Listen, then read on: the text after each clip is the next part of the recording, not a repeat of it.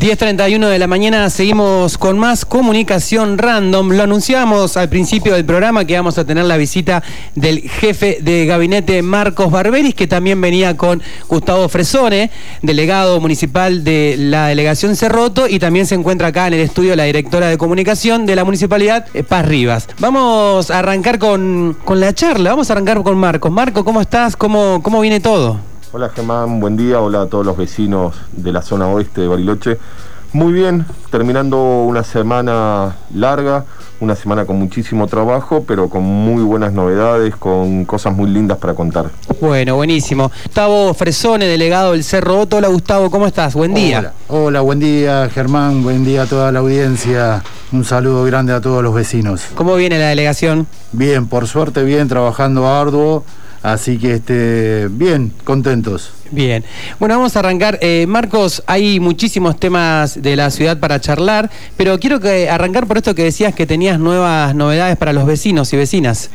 Sí, estamos trabajando, sobre todo en algunas partes de acá del oeste, estamos con implementando una etapa también del cambio de luminarias LED, que esta vez le toca a la ruta de arriba, pioneros, como decimos los de Bariloche, los que llevamos mucho tiempo, con lo que significa el cambio de luminaria a, LED, que significa ahorro, mejor iluminación, menos eh, contaminación y lo que llamamos nosotros ir hacia un Bariloche sustentable en todos los sentidos que hace que tengamos, si uno pudo recorrer, si algún vecino ya recorrió desde el 8 hacia el centro, ya va a ver que está casi en un 100% la ruta de pioneros, cómo cambia la imagen y cómo cambia circular de noche, mm. dando mayor seguridad en la circulación. Ahora la delegación, cuando deje de tener los fríos, deje de, haber algo de nieve, va a ser un plan integral de bacheo, de pioneros también, mm. cubriendo muchos lugares, porque el invierno eh, fue dentro de todo duro en algunos lugares, con lo que hacía el agua que baje de algunas calles, el material que trae, y a su vez que el hormigón de alguna forma hay que trabajarlo porque está en algunas partes craquelado, se mm. ingresa el agua y cuando hiela se expande y eso hace que se hagan los baches. Eso por el lado de pioneros. También ayer nos dieron eh, una devolución del proyecto de aguas que presentó el municipio, la gestión de Gustavo Genuso presentó en Enosa eh, el proyecto de, de, aguas para Huanguelén y ayer nos dieron una devolución desde el área técnica, estamos en la etapa 3 de 5, eh, donde ya hicimos las correcciones, se enviaron y seguramente en los próximos días estará el ok desde el área técnica para pasar al área financiera con una, una agua tan deseada por los, una obra, perdón, tan mm. deseada por los vecinos que desde el municipio decidimos enfrentarla y llevarla adelante presentándola desde como obra municipal para, para dar una solución tan anhelada por todos. Sí, eh, vos sabés que justamente ayer, eh, perdón, mañana iba a haber una manifestación también en relación al tema del agua en Guangeleán, en este barrio, acá, vecinos del kilómetro 12. Eh, está buenísimo esto que contás, Marcos, porque también es algo que también dependía del DPA, ¿no? Y ustedes están como, entiendo, iniciando esta gestión para avanzar en este proyecto. Tres, el paso tres de cinco pasos, decías. Exactamente. Eh, sí, es una obra que dependía del DPA, del Ministerio de Obras Públicas de la provincia, y el intendente tomó la decisión de hacerse ponerse al frente de esta obra y de esta gestión para financiar la obra y ir avanzando y creo que estamos muy avanzados, realmente es muy positivo que ya estemos por sortear la parte técnica, ya nos hayan hecho las correcciones y ya hemos hecho la devolución sobre esas correcciones, entonces quedan pocos días para que nos aprueben la parte técnica, de ahí pasar a la parte financiera y la última etapa ya es la firma del convenio.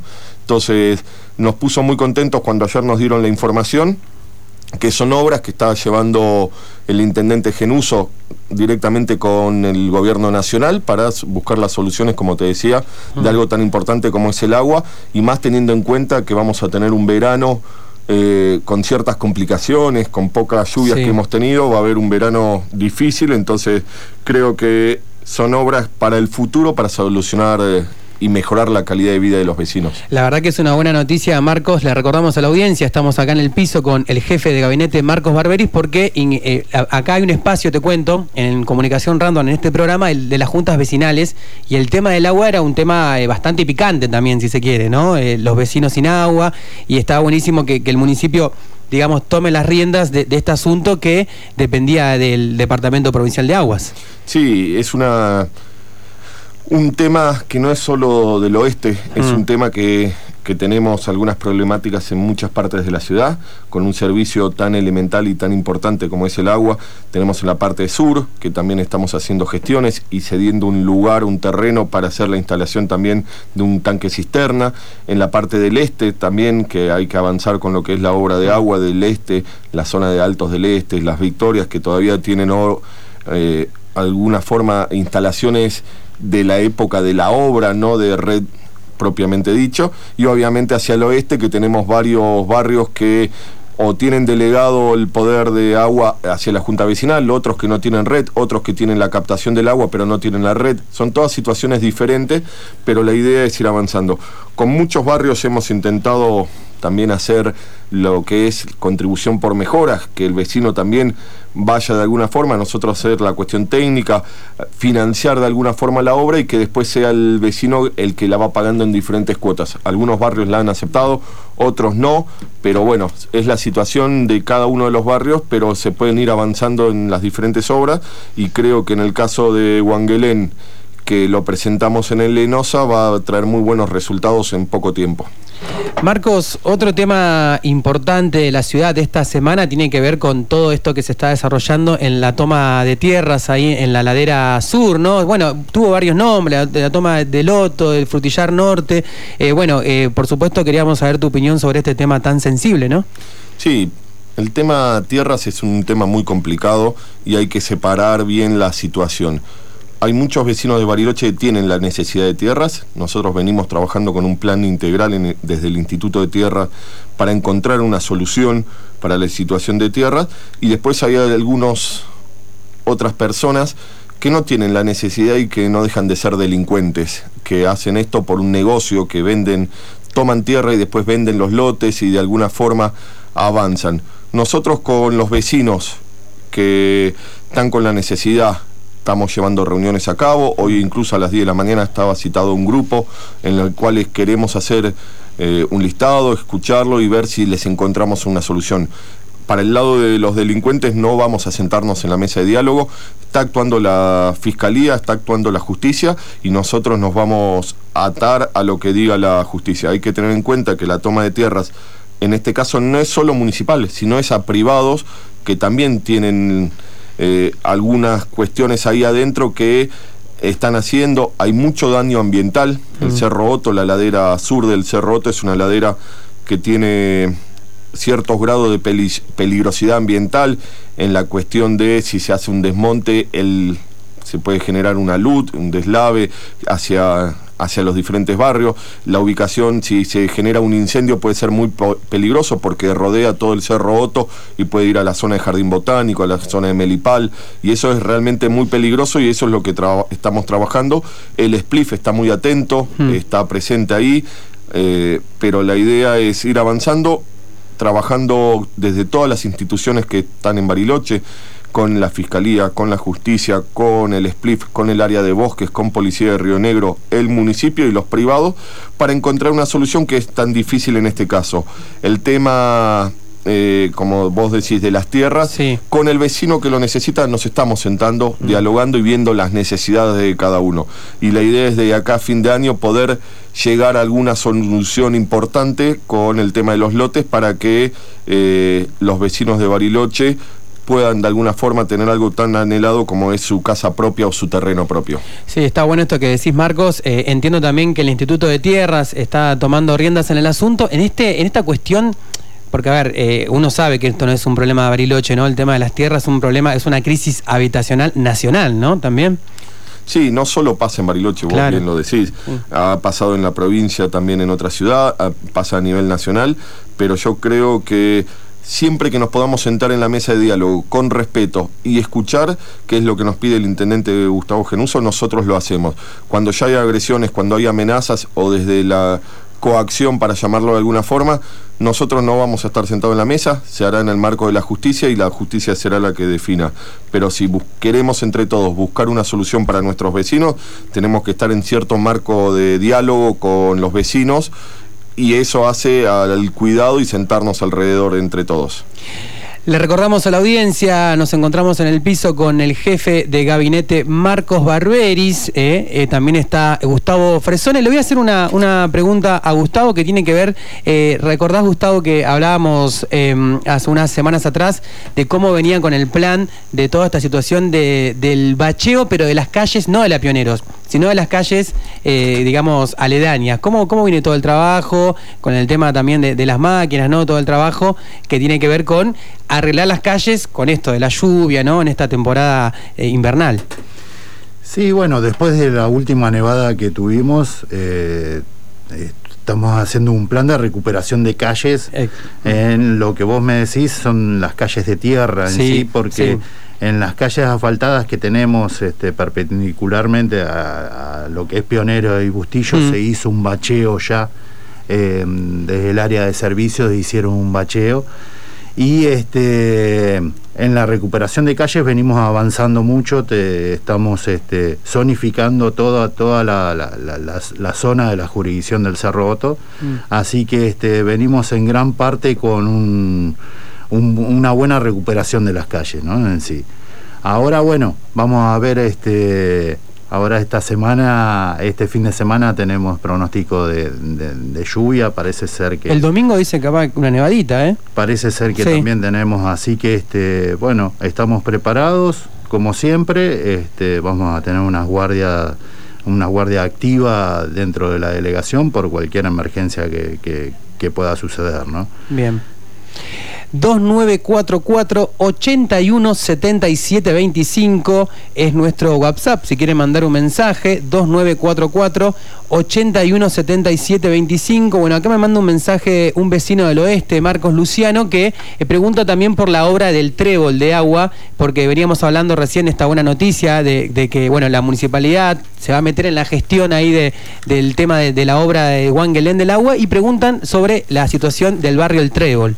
Sí, el tema del árbol del trébol, de la obra del trébol, perdón, es un tema un poquito más complicado. En la obra de, de, ese barrio está hecho la captación, está hecho la, el tanque eh, que tiene y hay que hacer la red vecinal. Nosotros le hicimos a la Junta Vecinal y a los vecinos del Trébol una propuesta de hacerlo por contribución por mejoras. El problema que tenemos en ese barrio es que tenemos lotes muy grandes y lotes muy, muy pequeños. Entonces el sistema de contribución por mejora generaba cierta disparidad en cómo se dividía la obra. Entonces la Junta Vecinal y los vecinos tomaron la decisión de no poder hacerse por ese lado. Mm. Nosotros estamos haciendo el proyecto eh, para ver si logramos que Lenosa nos tome, como fue con Wangelén, nos tome el proyecto de la obra Están en esa gestión, digamos. Lo, estamos armando el proyecto. Originalmente todavía no está ni presentado, pero ante la problemática lo estamos viendo. Y estamos viendo si lo podemos introducir en el ENOSA. Esto es un proyecto que debería realizar el DPA y hacer la obra. Pero en esa línea, para evitar eh, mayores problemas, estamos, el intendente tomó la decisión de empezar a trabajar en el proyecto, aunque no nos no nos corresponda de alguna manera técnicamente, pero sí en buscar la calidad de vida de los vecinos. Entonces, a partir de eso se trabaja en el proyecto y la idea es ver si lo podemos presentar en la ENOSA. Bien. Marcos, si yo te pregunto otros temas importantes de la ciudad que vos crees que, bueno, que hay que mejorar o algo que quieras recalcar, ¿qué se te viene a la cabeza así de, ahora, por ejemplo? Eh, pensando en Mariloche, en el futuro, en lo que están realizando. Nosotros creo algo importante que estamos trabajando y que lo hablamos la otra vez que estuve por el piso, mm. el tema del transporte urbano. Es un tema que sabemos que lo tenemos y que tenemos que trabajarlo y no es que le esquivamos a, la situación. Tenemos y estamos avanzando que en los próximos días va a haber una, una apertura a la participación de los diferentes vecinos para contarles y modificar el plan de transporte urbano de la ciudad y después eh, la situación de, eh, de cómo recibimos a los turistas desde parte de la infraestructura. Hemos hecho muchísimo nosotros como ciudad. Con la ecotasa es un, un, ingreso muy importante, muy positivo. Nos ha mejorado el ingreso a la ciudad, los diferentes paseos, el del oeste, el paseo del este, el paseo acá en la zona de Río Minero también que queremos seguir creciendo. Mm el acceso a la playa del Lago Moreno, en la playa del Viento, nos faltan algunos accesos a playas, algunas bajadas para botes, los miradores en, en el Parque Municipal Chau pero para nosotros ir hacia el, hacia el punto de... Hmm. de mejorar es continuamente en lo que hace a la infraestructura. Obviamente estamos trabajando y buscando financiamiento para un plan de asfalto también, porque la ciudad necesitamos asfaltar, reasfaltar muchas calles y asfaltar nuevas calles. Y después trabajar mucho en lo que es la generación de la comunidad de alguna forma, que siempre el intendente Genuso lo dice, que la pandemia hizo que cada uno nos guardemos en nuestras casas y dejemos de ser vecinos y, encontrarnos, porque todo el plan de obras que hemos desarrollado fue en busca del lugar de encuentro y en busca de eh, que seamos comunidad. Y la pandemia en los últimos dos años hizo que no estemos así y que avancemos de alguna forma. Eh, en esa línea. Y después, algo muy importante que estamos trabajando también desde deportes del municipio para el verano, es la descentralización de las actividades deportivas. En el mm. verano pasado tuvimos casi 70 lugares de actividades deportivas. Hoy, a partir de los próximos días, ya estamos casi en los 60 lugares y eso hace que acerquemos el, deporte a la familia, el deporte a la, al vecino que tanto lo necesita. Y ayer hablando con a Carlos Arrative, el subsecretario de Deporte, hablábamos de la baja de los chicos en las actividades deportivas a mm. partir de la pandemia. Mm. Llegamos a tener casi, me contaba, 130, 140 chicos en actividades de handball y hoy estamos en 50. Y eso hace que la pandemia los chicos hayan quedado en sus casas eh, con la compu, con la play o sin tener ganas de salir. Y tenemos que volver a recuperar las cuestiones de que el chico salga y sobre todo algo tan importante como es hacer la actividad deportiva que es para la salud de todos. 10.48 de la mañana estamos acá en el estudio Rosa Mel Saldivia, FM Sueño 105.3 con el jefe de gabinete Marcos Barberis, con Gustavo Fresone, delegado del Cerro Otto. Si les parece, vamos a escuchar un poco de música y venimos con el final de esta entrevista en piso. Vamos a hablar un poco del turismo, si te parece, Marcos. Perfecto. Vamos a la música. Seguimos con más comunicación random en vivo, 10.52 de la mañana. Estamos acá en el piso con el jefe de gabinete Marcos Barberis y Gustavo Fresone, delegado del Cerro Otto. Bueno, estamos acá hablando un poco de lo que sucede en el oeste y uno de los temas eh, de más trascendencia, si se quiere, que se habla acá en el oeste, tiene que ver con toda esta situación que, se dio y que se está dando en relación a eh, estos famosos cinco lotes de la zona del lago Moreno. Bueno, este remate, queríamos conocer tu visión de Marcos, cómo viene toda esta situación con ese remate, bueno, la posición de los vecinos, cómo, cómo la ves vos. Sí, la situación hoy está zanjada. Tenemos un proyecto de ordenanza donde describe que se autoriza la subasta de los lotes, donde un porcentaje de esa subasta va a obras de infraestructura del mismo barrio. Lo que sucede que no hemos podido llegar a la subasta fue que la ordenanza salió con un monto, que es el valor del monto comercial de la suba, del hmm. valor del lote, que son 60 mil dólares, 66 mil dólares en realidad, o 10 millones de pesos. Cuando hicimos la consulta o le dimos al colegio de martilleros para hacer la subasta, mm. ellos nos informaron, y así lo hemos informado en el Consejo Deliberante, que no iba a haber mucha recepción en la subasta de los lotes porque el monto realmente era el monto de mercado. Y cuando uno lleva algún bien a subasta, tiene que comenzar por debajo del monto para ir haciendo la subasta y que los diferentes oferentes vayan subiendo el valor del bien a subastar. Eh, hicieron la propuesta de utilizar de alguna forma una fórmula que tiene el Poder Judicial que es tomar el valor fiscal más el valor comercial, eso sumarlo y dividirlo por dos tercios. Eso da un valor de base para poder seguir subando. Eh, estamos lo hemos comunicado al Consejo, el Consejo nos dijo que hagamos la subasta en este valor y después se modificaría. Estamos ahora en el procedimiento de, que desde el área de comunicación se, se, haga la convocatoria, se publiquen los edictos y se lleve adelante la subasta para ver lo que sucede. Esto es como dijimos siempre al principio, estos cinco lotes iba a ser una prueba, eh, prueba y error para ver cómo sucede la subasta, porque el municipio no ha realizado mm. subastas en el tiempo y estas son algunas de las cuestiones que queríamos ver cómo sucedía y cómo avanzaba. Como una prueba piloto, ¿no? Exactamente. Y la idea fue hacerlo, así que en los próximos días seguramente avancemos con toda la cuestión legal de publicación de edictos, de armado del sistema, porque la idea es hacer un sistema online que se pueda subastar desde cualquier lugar del país y de esta forma, eh, que es el mismo sistema que usa IPF, que utiliza la FIP, para que no haya ni arreglos con la famosa liga en su momento, ni ningún problema y se pueda subastar desde cualquier lugar del país y hacer la oferta que, cada uno crea conveniente. Así que en esa línea iremos. Para nosotros es un paso clave lograr la subasta, porque de esta forma realizamos con un porcentaje algunas obras de infraestructura acá en el oeste y a su vez van los fondos específicos para crear para lo que son obras de infraestructura en barrios sociales. Bien. Eh, te voy a llevar, Marco, por algunos temas, eh, medio rapidito también. Otro tema, eh, ¿qué pasa con el turismo en Bariloche? A mí me da la sensación, y también lo charlábamos con los compañeros y compañeras acá de la radio, que como que se corrió un poco el turismo, ¿no? Este, ahora está llegando más gente. ¿Cómo, cómo está el clima, el ambiente del, del turismo acá en la ciudad, Marcos? el turismo está raro. Tengamos en cuenta que venimos de un 2020 y un semestre del 2021 muy restringido y sin turismo, sobre todo en el 2020. Si nosotros nos comparamos con el 2019, todavía estamos lejos en cantidad de turistas. Eh, nos falta todo lo que es el público internacional, los brasileros, los americanos, sobre todo los chilenos los fines de semana, pero creo que es muy importante que sigamos yendo a paso firme hacia tener un turismo ordenado de alguna forma. Nosotros eh, hasta el 2020 o en el 2019 teníamos también un turismo que era el turismo de las líneas de bajo costo, de las low cost, que era el vecino de alguna ciudad de la Argentina que venía por el fin de semana, porque mm. se tomaba un vuelo de cuatro mil pesos, venía el fin de semana, alquilaba el auto, recorría y se volvía a ir. No eran ya las vacaciones de 15 días, sino eran varias escapadas en el año. Con la actual política aerocomercial, que hay oferta, pero hoy un pasaje, si yo quiero sacar un pasaje de hoy para mañana a Buenos Aires, ronda los 50 mil pesos.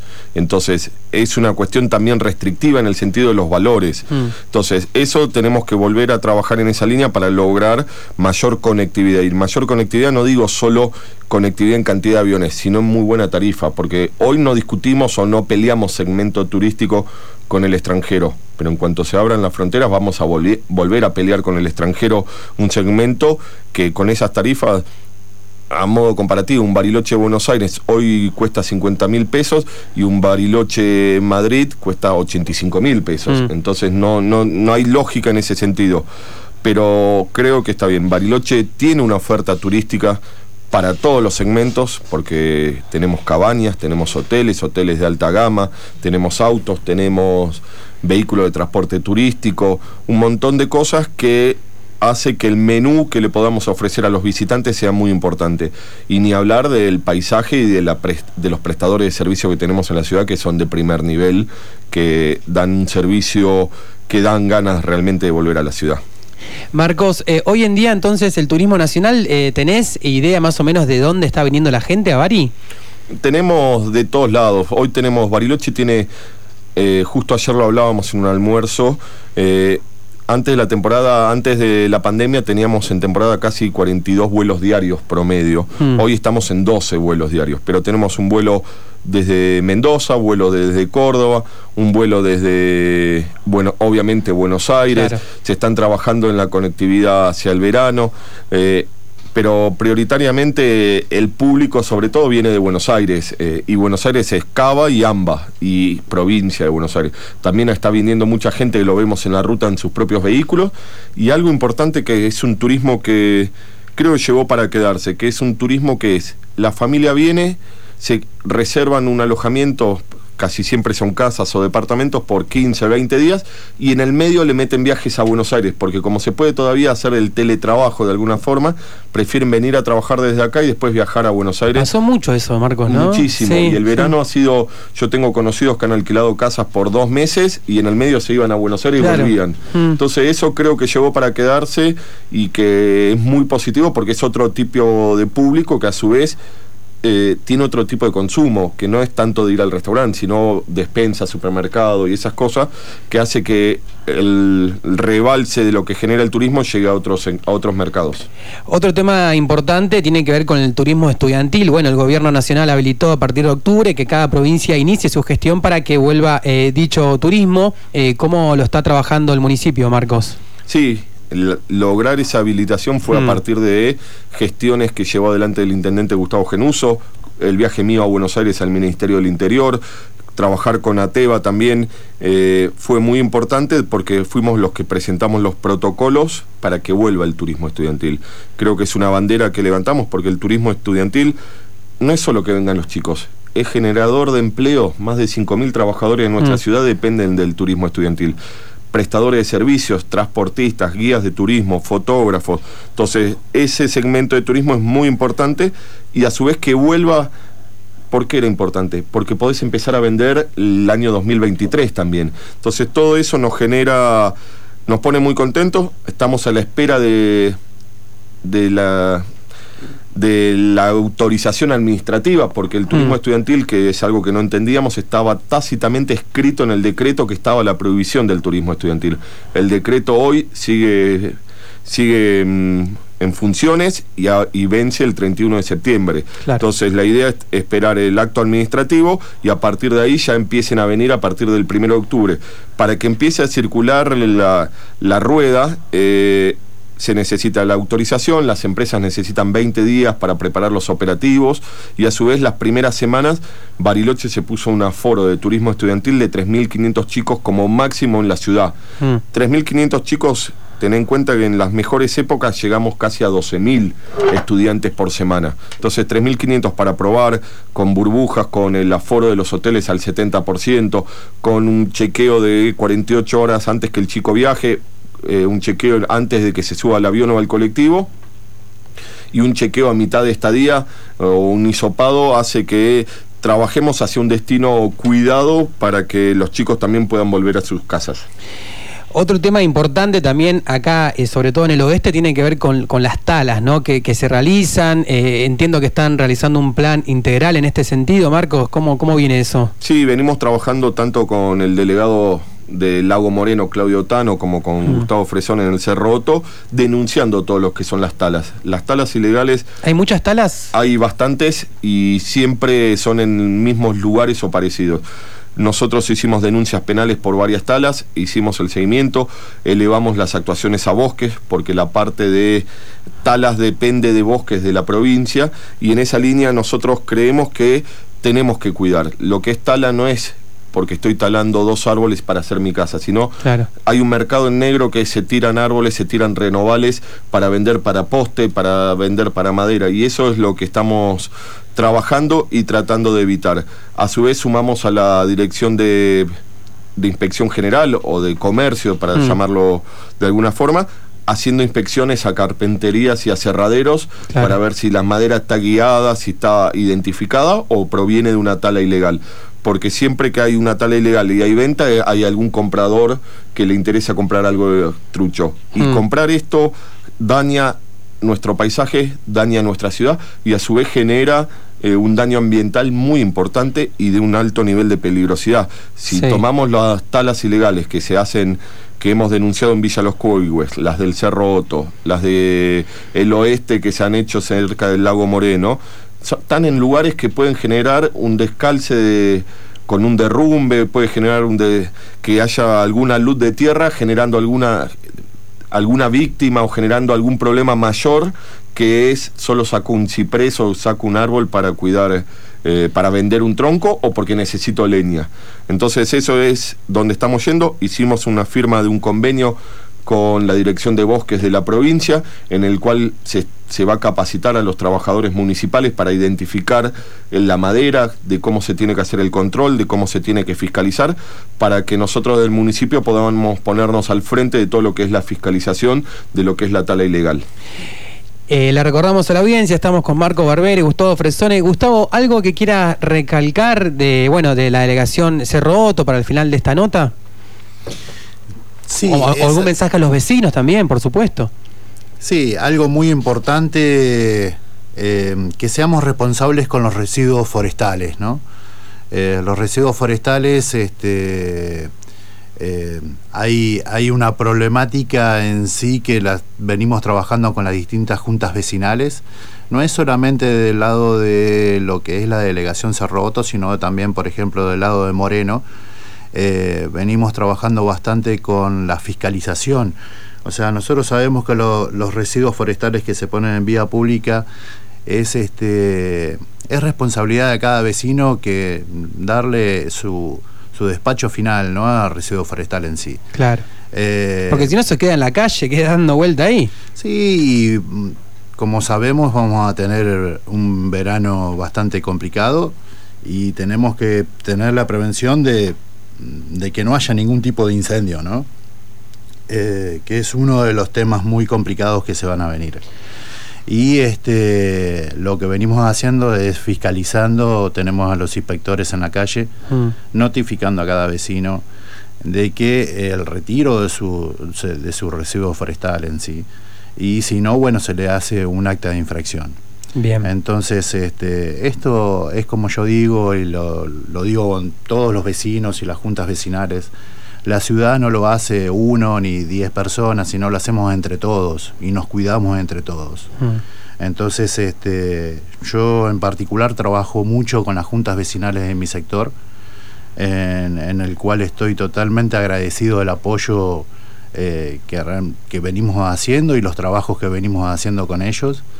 Eh, y asimismo también este, me he encontrado con un grupo humano dentro de la delegación muy importante y que le ponen el pecho realmente a cualquier situación. Y, bueno, eh, trabajando muchísimo con el tema este que empezamos con una campaña de residuos forestales muy importante, ¿no? Como te decía antes. Marcos, eh, ¿algo que quieras recalcar por último? Bueno, por supuesto, agradecerte a vos, a Gustavo, que se hayan acercado acá al estudio. Eh, bueno, ¿algo que quieras recalcar al final de esta entrevista? No, siempre agradecer, agradecer a los vecinos eh, el acompañamiento, agradecer el entendimiento que tienen muchas veces los vecinos, también agradecer a todo el personal municipal que trabaja eh, en la calle. Hoy recién estaba viendo unas fotos del personal de la delegación Lago Moreno que estaban limpiando los pluviales de la avenida Bustillo, el personal de la delegación Cerroto, que, están, que estamos trabajando. Venía recién hablando con Gustavo en el auto, que ya estaba preparando la cuadrilla y ya estaba la guardia lista para el domingo también. Entonces todo eso es solo agradecimiento al personal que trabajan, a, a todos los vecinos por entender, por los que nos trasladan las críticas de manera positiva, de alguna forma, para mejorar en lo que hace al servicio que le brindamos al vecino. Y nada, y como decía Gustavo recién, la ciudad la hacemos entre todos y todo desde el lugar que nos corresponda hacemos que, vaya mejorando. Y creo que en este último año y medio de alguna forma nos dimos cuenta de lo importante que es la unión entre todos para lograr diferentes eh, efectos y sobre todo efectos positivos que hace a la mejor calidad de vida de todos nosotros. Bueno, muchas gracias por acercarte, Marcos, Gustavo. Bueno, y nos encontramos la próxima, cuando quieran acercarse y seguimos hablando de temas del oeste y temas más generales de la ciudad. ¿Les parece? Muchas gracias, Germán. A todos los vecinos un buen fin de semana y es importante que el domingo vayan a votar.